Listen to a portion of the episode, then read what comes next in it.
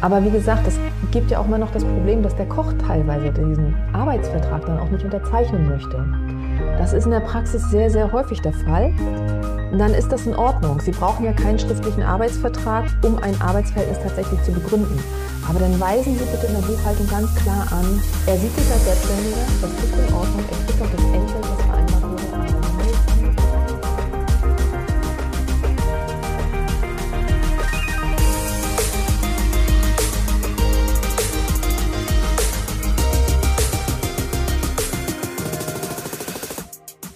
Herzlich willkommen beim ET Latoga Gastro Briefing. Heute zum Thema Scheinselbstständigkeit. Und diese Frage kommt nicht von irgendwo aus dem luftleeren Raum, sondern ein treuer Zuhörer, Stammgast hat das mit eingebracht. Und äh, ich danke an der Stelle Rolf für diese Frage. Er hat uns nämlich folgende Frage gestellt. Wir haben die Küche outgesourced und arbeiten mit einem bevorzugten Koch zusammen. Preferred Supplier muss ja heute alles irgendwie einen englischen Namen auch haben, damit es klingt.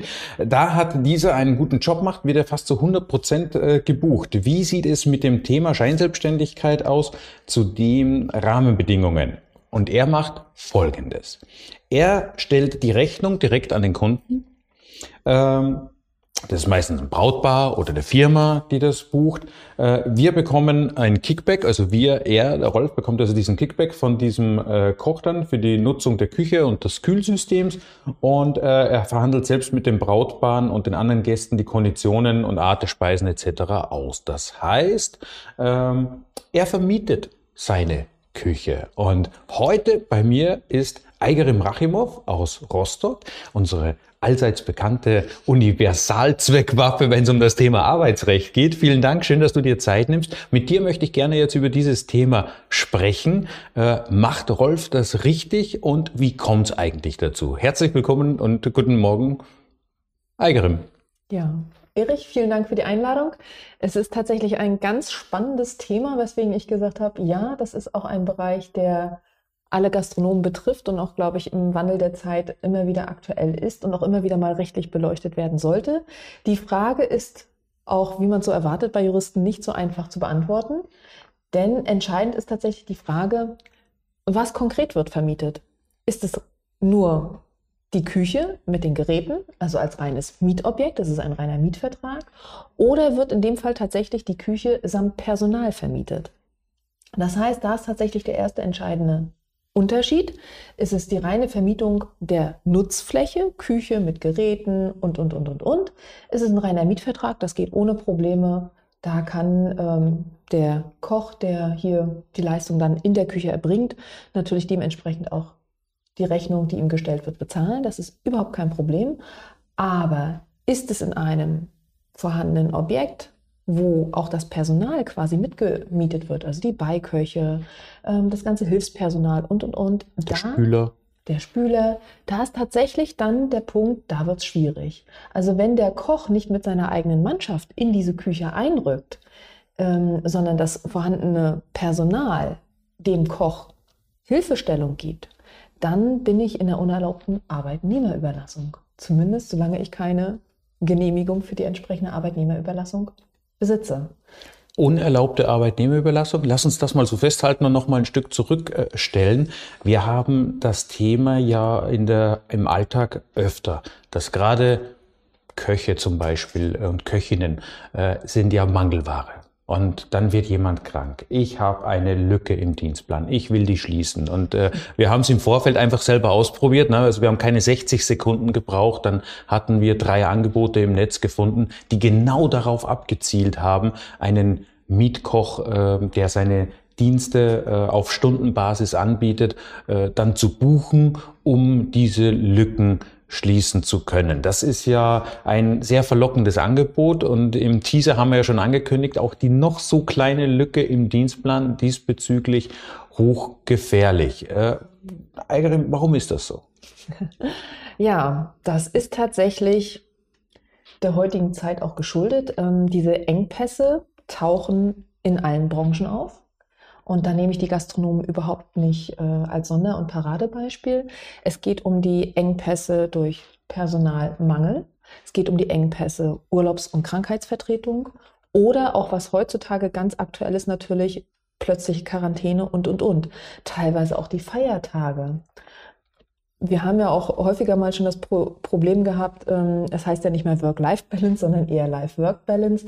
Und man muss natürlich Personal finden, an sich binden, was dann auch bereit ist, an Tagen zu arbeiten, wo vielleicht nicht jeder arbeiten möchte. Und egal wie, diese Engpässe muss ich überbrücken.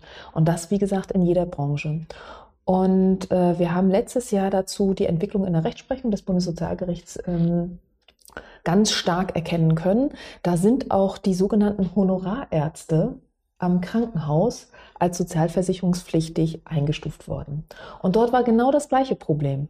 Äh, an Feiertagen gibt es keine Oberärzte oder Chefärzte, die bereit sind zu arbeiten. Also lass uns vielleicht nochmal kurz äh, das erklären. Also ein Honorararzt ist quasi ein, ein selbstständiger Arzt, der sagt, okay, ich, ich bin Arzt, ich kann das. Äh, wenn ihr einen Engpass habt, dann könnt ihr mich buchen und ich komme. Also sehr analog quasi jetzt auch äh, zur Küche. Im Grunde genommen genau. das Gleiche, nur mit andere Dienstleistungen. Ist nichts anderes als der sogenannte Mietkoch. Okay. Das ist absolut identisch die gleiche Ausgangslage. Es kommt jemand in das Unternehmen hinein, wird in die Arbeitsorganisation eingebunden und erbringt für bestimmte kurze Überbrückungszeiträume seine Arbeitsleistung. Und häufig vermittelt über eine Plattform, ähm, die tatsächlich sich darauf spezialisiert haben, dieses Personal quasi in die Unternehmen zu bringen.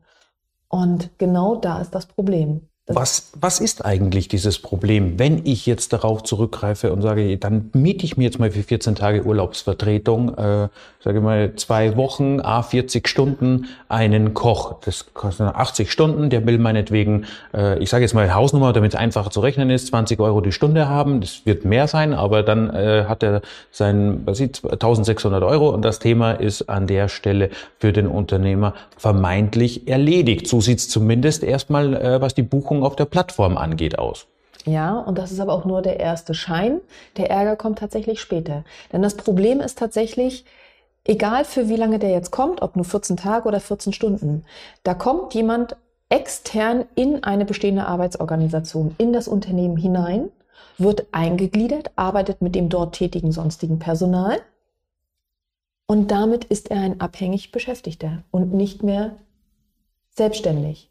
Und die Mietköche und die Honorarärzte, egal aus welcher Branche, denen ist ja immanent, sie wollen vermeintlich selbstständig sein, also die sogenannten Solo-Selbstständigen, die sagen, nee, das ist mein Lebenszweck, ich bin flexibel, ich kann von hier nach da surfen, ich kann mir Gegenden angucken, die ich sonst nicht sehe, ich kriege mehr Geld als die normalen Angestellten. Und kann meine Arbeitszeit auch meinem Leben entsprechend anpassen. Die Creator Community auf Instagram und Facebook macht das ja auch so vor. Also diese, dieser Lebensentwurf ist ja jetzt nicht was, äh, eine, keine Utopie, sondern ist ja äh, mitten unter uns. Wird ja. Ja, äh, das ist richtig. Aber die Realität sieht anders aus. Wir haben leere Rentenkassen. Und die Marschrichtung der Bundesregierung und auch der Rechtsprechung des Bundessozialgerichts ist ganz eindeutig, die Kassen müssen gefüllt werden. Und das, was vor einigen Jahren vielleicht noch interessant war, die sogenannte Ich-AG, die kleinen Solo-Selbstständigen, das ist heutzutage tatsächlich nicht mehr der Fall. Denn diejenigen werden in eine bestehende Arbeitsorganisation Orga Arbeitsorganisation hineingedrückt und damit sind sie dort tätig, wie ein vergleichbarer anderer Arbeitnehmer. Und da ja genau diese Vertretungsregelung zeigt, dass normalerweise ein Angestellter die Arbeit macht, sagt die deutsche Rentenversicherung im Rahmen der Betriebsprüfung, die dann alle vier Jahre kommt, oh, da war jemand krank, wer hat denn in der Zeit gekocht? Oh, da war ein Ersatzkoch, der wurde auf Rechnung tätig. Hm, was hat er denn alleine gemacht? Und genau da tauchen dann die Probleme auf im ganz normalen Hotel, Restaurantgewerbe. Dann wird festgestellt, der hat genau die gleichen Arbeiten gemacht wie sonst der zu vertretene Koch. Und damit ist er in die Arbeitsorganisation beim Unternehmer eingegliedert. Er ist ein abhängig Beschäftigter für die deutsche Rentenversicherung. Er muss Sozialversicherungsbeiträge abführen und wir alle wissen das. Die Personalkosten bestehen zum Teil aus Arbeitgeber und zum Teil aus Arbeitnehmeranteilen. Da ja aber die Betriebsprüfung erst in vier Jahren kommt, vielleicht auch erst in drei Jahren und der Koch natürlich schon mittlerweile auf einer ganz anderen Welle surft, äh, kann ich bei dem auch nichts mehr holen. Das heißt, ich muss von demjenigen auch noch die Arbeitnehmerbeiträge zahlen in die Krankenversicherung, in die Rentenversicherung, die Arbeitslosenversicherung. Und diese Kosten trägt ausschließlich der Unternehmer. Und dann passiert das nächste, dann kommen tatsächlich erst die richtigen Probleme. Dann fragt nämlich die Bundesagent, äh, die, die Deutsche Rentenversicherung, wie sieht's denn eigentlich aus? Das hättest du doch wissen müssen. Und dann sind wir in dem Bereich, der tatsächlich strafrechtlich relevant ist. Strafrecht heißt dann an der Stelle Vorsatz, ja. der unterstellt wird. Hier wird unterstellt, das ist ein Vorsatz. Der Unternehmer weiß doch, wenn da jemand in das Unternehmen kommt, genau die gleichen Arbeiten macht wie mein normaler Angestellter, dass der auch angestellt ist. Und diese Entwicklung haben wir wirklich schon seit einigen Jahren, dass gesagt wird, diese Honorarkräfte, diese Solo-Selbstständigen, diese Scheinselbstständigen, die wollen wir nicht. Und letztes Jahr sind auch die Entscheidungen dazu gefallen, ähm, was das normale Pflegepersonal angeht. Auch dort habe ich genau das gleiche Problem, nicht nur bei den Ärzten. Also es ist egal, in welcher Preiskategorie ich bei, mich bei den Löhnen und Gehältern bewege. Wir haben Fachkräftemangel, der ist da, aber ich kann nicht einfach auf einen Pool zurückgreifen, um zu sagen, da suche ich mir jetzt jemanden aus und das ist eine Selbstständige, der dann natürlich sagt, ich möchte gegen entsprechende Rechnungslegung tätig werden. Das muss ich als Arbeitgeber tatsächlich einkalkulieren. Das heißt, die, der eingeschlagene Weg, Arbeitnehmer in dieser Ich-AG, wie sie zum Beispiel war, da in die Autonomie zu führen und sagen, dann kümmere dich und sorg auch mehr für dich selber. Das ist komplett 180 Grad umgekehrt. Man will eine möglichst breite Basis an Einzahler in die Rentenversicherungskassen, weil diese mhm. einfach leer sind, leer laufen und die geburtenstarken Jahrgänge jetzt in Rente gehen und äh, versorgt werden müssen. Das ist genau das Problem. Und das muss man sich auch einfach taktisch ähm, überlegen, wenn man diese Engpässe abdecken möchte. Theoretisch ist es möglich, auf diese Mietköche zurückzugreifen. Dafür gibt es Plattformen. Aber ich muss natürlich als Arbeitgeber dann wissen, damit ich nicht in den Bereich Vorsatz strafrechtliche Relevanz komme, und diese Strafverfahren werden sehr schnell eingeleitet, muss ich mir die Frage stellen, will ich denjenigen dennoch holen? Und kommt der nur zu diesem Preis oder ist er bereit, sich anstellen zu lassen? Viele von diesen Mietköchen, Honorarkräften, die wollen und sehen sich als selbstständig, was sie rechtlich nicht sind. Das hat aber dann zur Folge, dass sie tatsächlich für diese Scheinselbstständigen die Sozialversicherungsbeiträge abführen müssen. Das heißt, sie müssen ihre Kalkulation mit aufführen. Okay, der möchte 20 Euro die Stunde. Aber auf diese 20 Euro zahle ich dann noch Arbeitnehmer- und Arbeitgeberbeiträge und führe sie ordnungsgemäß ab. Dann bin ich fein raus. Das ist quasi das Freikaufen. Das ist das Freikaufen. Also das ist sozusagen dein Lösungsweg, den du heute mitgebracht hast, äh, äh, aus der Not. Äh, quasi die wird noch teurer, ja. äh, aber besser man zahlt im Vorhinein, als man zahlt es hinterher und hat dann noch Strafzins und äh, äh, Säumniszuschläge. Alles und, drum und, und dran. Und. Ja, auf jeden Fall. Man darf auch nicht vergessen, ich bin ja sonst immer ganz leicht in der, im Straftatbestand der Hinterziehung von Sozialversicherungsbeiträgen und, und, und. Da, da verstehen die Gerichte keinen Spaß. Und deswegen mein Rat, sollte es mal eine kurzfristige Engpasssituation geben und ich muss zwingend auf eine derartige Lösung zugreifen, dass ich mir einen sogenannten Mietkoch hole, dann verhandeln Sie klug das Entgelt und kalkulieren Sie mit ein, dass Sie die SV-Beiträge abführen und führen Sie auch ab. Hat der Mietkoch aus diesen abgeführten Beiträgen irgendeinen Nutzen? Ja, definitiv. Für ihn werden Beiträge gezahlt. Das heißt, er hat es dann zumindest, das kann man ja jetzt als Argument für diese, sage ich mal, Überbrückungslösung für die Anstellung, dass man sagen, okay, es ist möglich, wir müssen das abführen und äh, hier bitte vielleicht, äh, 20 war jetzt ein blödes Beispiel, aber vielleicht sind es dann nicht 35, sondern 30 Euro äh, die Stunde, aber wir zahlen ja für dich ein, es kommt ja auch deiner Rente zugute. Das ist korrekt. Wäre eine mögliche Argumentation, wenn er sich darauf einlässt. Immer letztendlich eine Frage von Angebot und Nachfrage und wie groß ist die Not.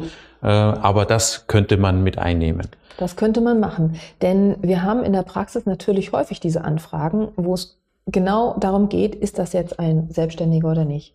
Und ich habe mit meinem Kollegen tatsächlich ähm, das auch vorbesprochen und er sagt, er hatte in seiner Praxis tatsächlich nur einen einzigen Fall wo er einen derartigen Eventkoch hatte, der wirklich solo selbstständig war. Wie geht das? Also warum kann der eine Ausnahme erwirken? Was äh, Eventkoch? Was muss ich mir jetzt da äh, drunter vorstellen? Wie hat der argumentiert, dass er nicht die Regel, sondern die Ausnahme darstellt? Ja, also die Regel ist tatsächlich, die deutsche Rentenversicherung sagt, der Koch, der Mietkoch ist zu 99,99 Prozent abhängig beschäftigt und damit voll sozialversicherungspflichtig. Aber in dem einen Fall ist es so, dass es tatsächlich ein sogenannter Eventkoch war, der sich spezialisiert hat auf, ja, wie nennt sich das? Ähm, Mikroküche.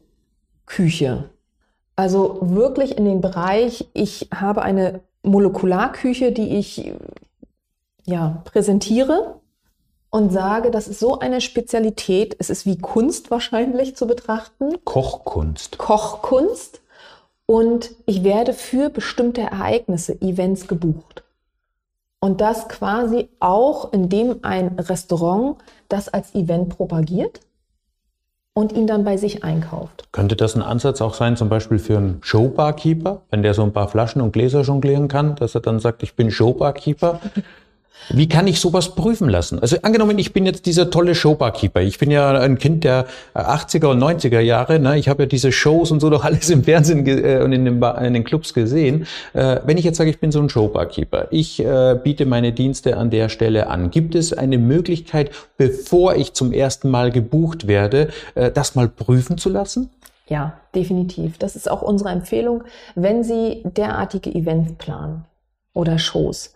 Ähm, das Risiko bleibt, dass die deutsche Rentenversicherung immer sagt, das ist tatsächlich eine abhängige Beschäftigung. Und wir raten daher grundsätzlich davon ab, das eigenständig zu beurteilen, sondern wirklich anwaltlich zu prüfen und gegebenenfalls tatsächlich ein Statusverfahren durchführen zu lassen. Weil das Risiko ist einfach da, dass sie nachher im Rahmen der Rentenversicherung vom Prüfer einfach als abhängige Beschäftigte beurteilt werden. Statusverfahren meint wirklich den Antrag an die Rentenversicherung heranzutragen und zu sagen, bitte guck mal drauf, das ist das, was wir vorhaben oder das ist das, was ich vorhabe.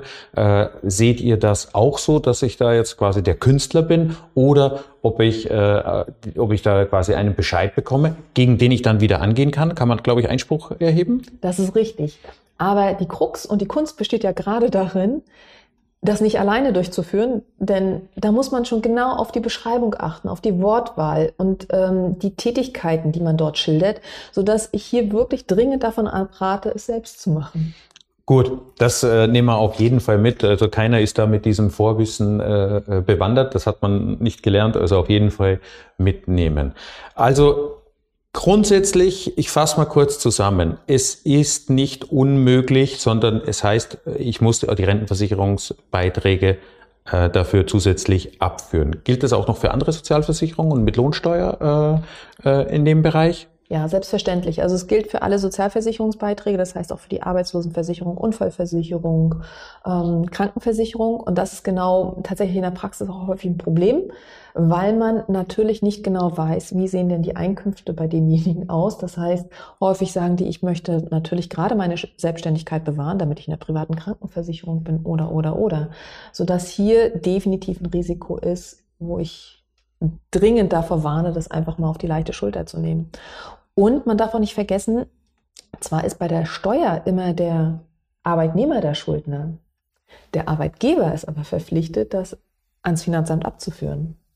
Das heißt, die Haftung ist dort definitiv da, weil ich ja nicht weiß, zahlt derjenige auf seine Rechnung auch ordnungsgemäß die Steuer. Jetzt hast du vorhin aber noch eine Tür aufgemacht, die ich nicht zuschlagen möchte, bevor wir auseinandergehen, nämlich das Thema Arbeitnehmerüberlassung. Du hast vorhin gesagt, illegale Arbeitnehmerüberlassung. Das ist, äh, Gastronomen helfen ja auch gerne zusammen. Und dann sagt der eine zum anderen, du, ich habe hier ein Riesenproblem, kannst du mir nicht schnell helfen? Ja klar, mein Koch, der äh, Hans, der kann dir helfen, der kommt jetzt mal eine Woche zu dir rüber. Was hältst du davon? Also ähm, bei größeren Ketten, die sagen, wir haben ein Gemeinschaftsunternehmen, wir haben mehrere Niederlassungen und wir tauschen das Personal untereinander aus, kein Problem. Wenn sich Gastronomen gegenseitig helfen, bewundere ich das, aber auch dort bitte Obacht. Es ist tatsächlich die Möglichkeit gegeben zu sagen, ich verleihe mein Personal. Das ist überhaupt kein Problem. Ich helfe anderen in Notsituationen aus. Aber dann muss ich mich natürlich auch im gesetzlichen Rahmen bewegen. Und da bin ich ganz knallhart in der Arbeitnehmerüberlassung. Und dafür brauche ich, wie für vieles in Deutschland, eine Genehmigung. Das ist ein Verfahren, das muss man bei der zuständigen Bundesagentur für Arbeit einleiten, ähm, eine, eine entsprechende Genehmigung beantragen. Die wird erstmal nur befristet erteilt und nach einer gewissen Zeit, wenn man ähm, dargestellt hat, dass man das auch wirklich zuverlässig macht, dann kriegt man die Arbeitnehmerüberlassungsgenehmigung auch unbefristet. Wenn ich eine derartige Arbeitnehmerüberlassungsgenehmigung besitze, dann kann ich ohne Probleme auch diese dort bei mir Tätigen verleihen an den sogenannten Endleiher, der also wirklich das Problem hat, hier den Engpass abdecken zu müssen. Und warum ist das kein Problem? Weil ich in der Arbeitnehmerüberlassung natürlich eine abhängige Beschäftigung habe. Zum Verleiher, der führt auch ordnungsgemäß die Sozialversicherungsbeiträge ab, sodass der Endleiher natürlich keine Probleme mehr hat mit den Sozialversicherungsbeiträgen, sondern sagt, gut, ich leihe mir das Personal bei dir und auf entsprechende Rechnungslegung zahle ich die Beträge. Natürlich hat der Verleiher in dem entsprechend einkalkuliert, mich kostet der Arbeitnehmer das und das die Stunde plus SV-Beiträge plus Gewinnmarge und das wird im Prinzip dann der Stundensatz sein, den ich dir in Rechnung stelle. Aber ich habe dann keine rechtlichen Probleme, weil es eine erlaubte Arbeitnehmerüberlassung ist. Das heißt, wenn ich jetzt Caterer wäre, in einem Mittelzentrum, äh, wo auch immer, und die Auslastung vielleicht nicht so ist, dass ich meine Kernmannschaft restlos gerade ausgelastet äh, äh bekomme, weil Feierlichkeiten vielleicht noch äh, etliche Monate vor uns liegen, dann wäre das jetzt eine Möglichkeit, die eigene Mannschaft äh, auszulasten, andere zu unterstützen und dann äh, da an der Stelle vielleicht äh, äh, ja für ein bisschen Liquidität zu sorgen. Ja. Wäre dann gegeben. Kostet wie viel so eine Genehmigung? Ähm, je nachdem, so ungefähr 1000 Euro müssen Sie damit rechnen. Also mein Kollege, Herr Passler zum Beispiel, der berät da in der Arbeitnehmerüberlassung, das ist gar kein Problem. Aber die brauchen Sie. Wenn Sie die nicht haben, sind Sie automatisch wieder im Strafverfahren. Und das ist genau das Problem man darf ja nicht vergessen, dieses Problem, diese Personalengpässe, das hat natürlich auch ähm, ein entsprechendes Angebot zur Folge. Und da wird dann geworben mit, äh, Sie sparen Entgeltvorzahlung im Krankheitsfall, Sie sparen ähm, Urlaubstage und, und, und. Das stimmt aber nicht. Das ist ein guter Punkt. Was ist denn, wenn so ein Mietkoch, auch wenn ich jetzt bereit bin sagen, ich zahle das noch alles, die ganzen Lohnnebenkosten bei dem obendrauf mit dazu. Ähm, und ich kaufe den dann so ein. Und jetzt für eine Woche. Und jetzt meldet der sich am dritten Tag krank.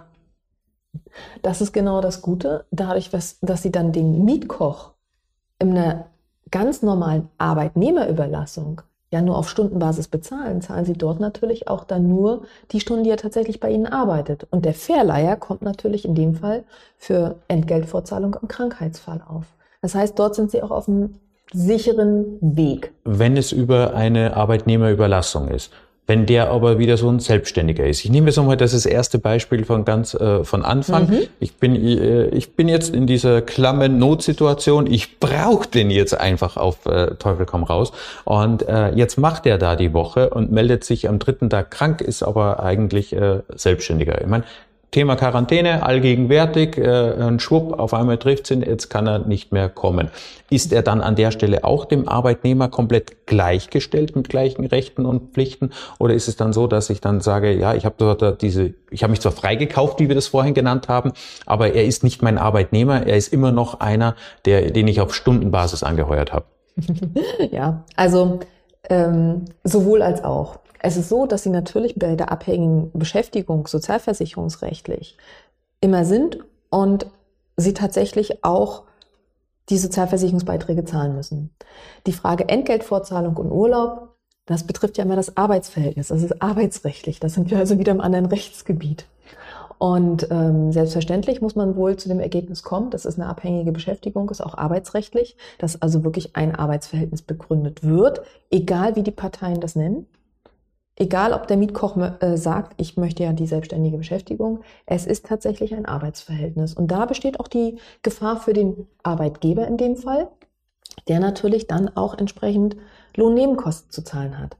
Das Gute daran ist, im Rahmen einer der ersten vier Wochen eines neu begründeten Arbeitsverhältnisses zahle ich keine Entgeltvorzahlungskosten. Da bin ich davon befreit, sodass das natürlich gut ist. Und der Urlaubsanspruch entsteht auch erst nach einem vollen Monat der Beschäftigung.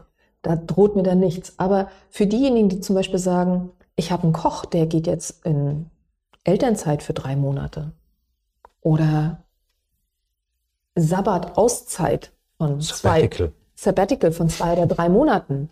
Und für die Zeit finde ich keine befristete Einstellung. Die haben tatsächlich ein Problem, weil in der Zeit natürlich auch Urlaubsansprüche entstehen und auch Entgeltvorzahlungsansprüche bestehen im Falle der Verhinderung.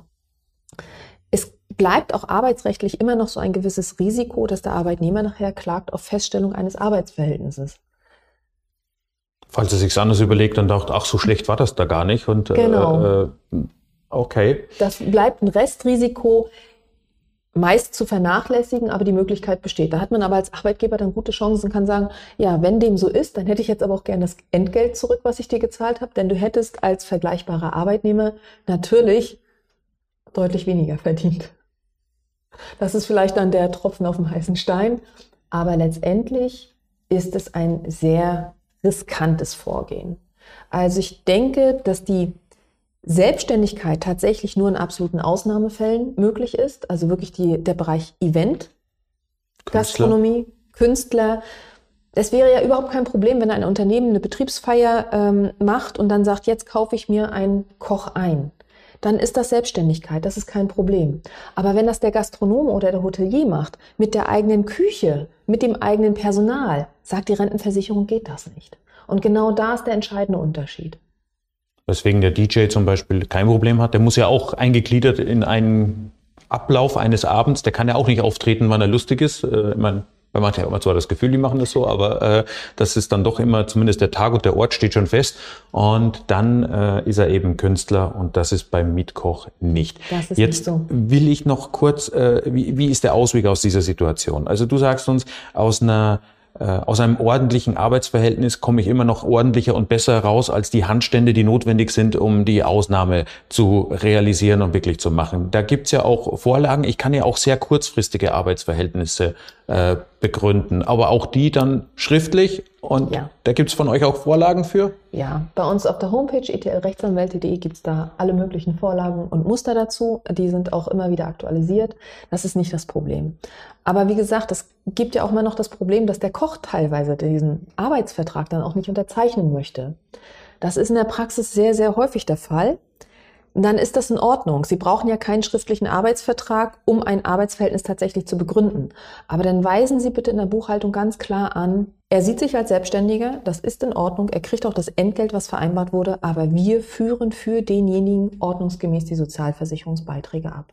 Wenn Sie das nicht machen, kann ich Ihnen nur sagen, die deutsche Rentenversicherung haut Ihnen richtig auf die Finger und das Strafverfahren folgt.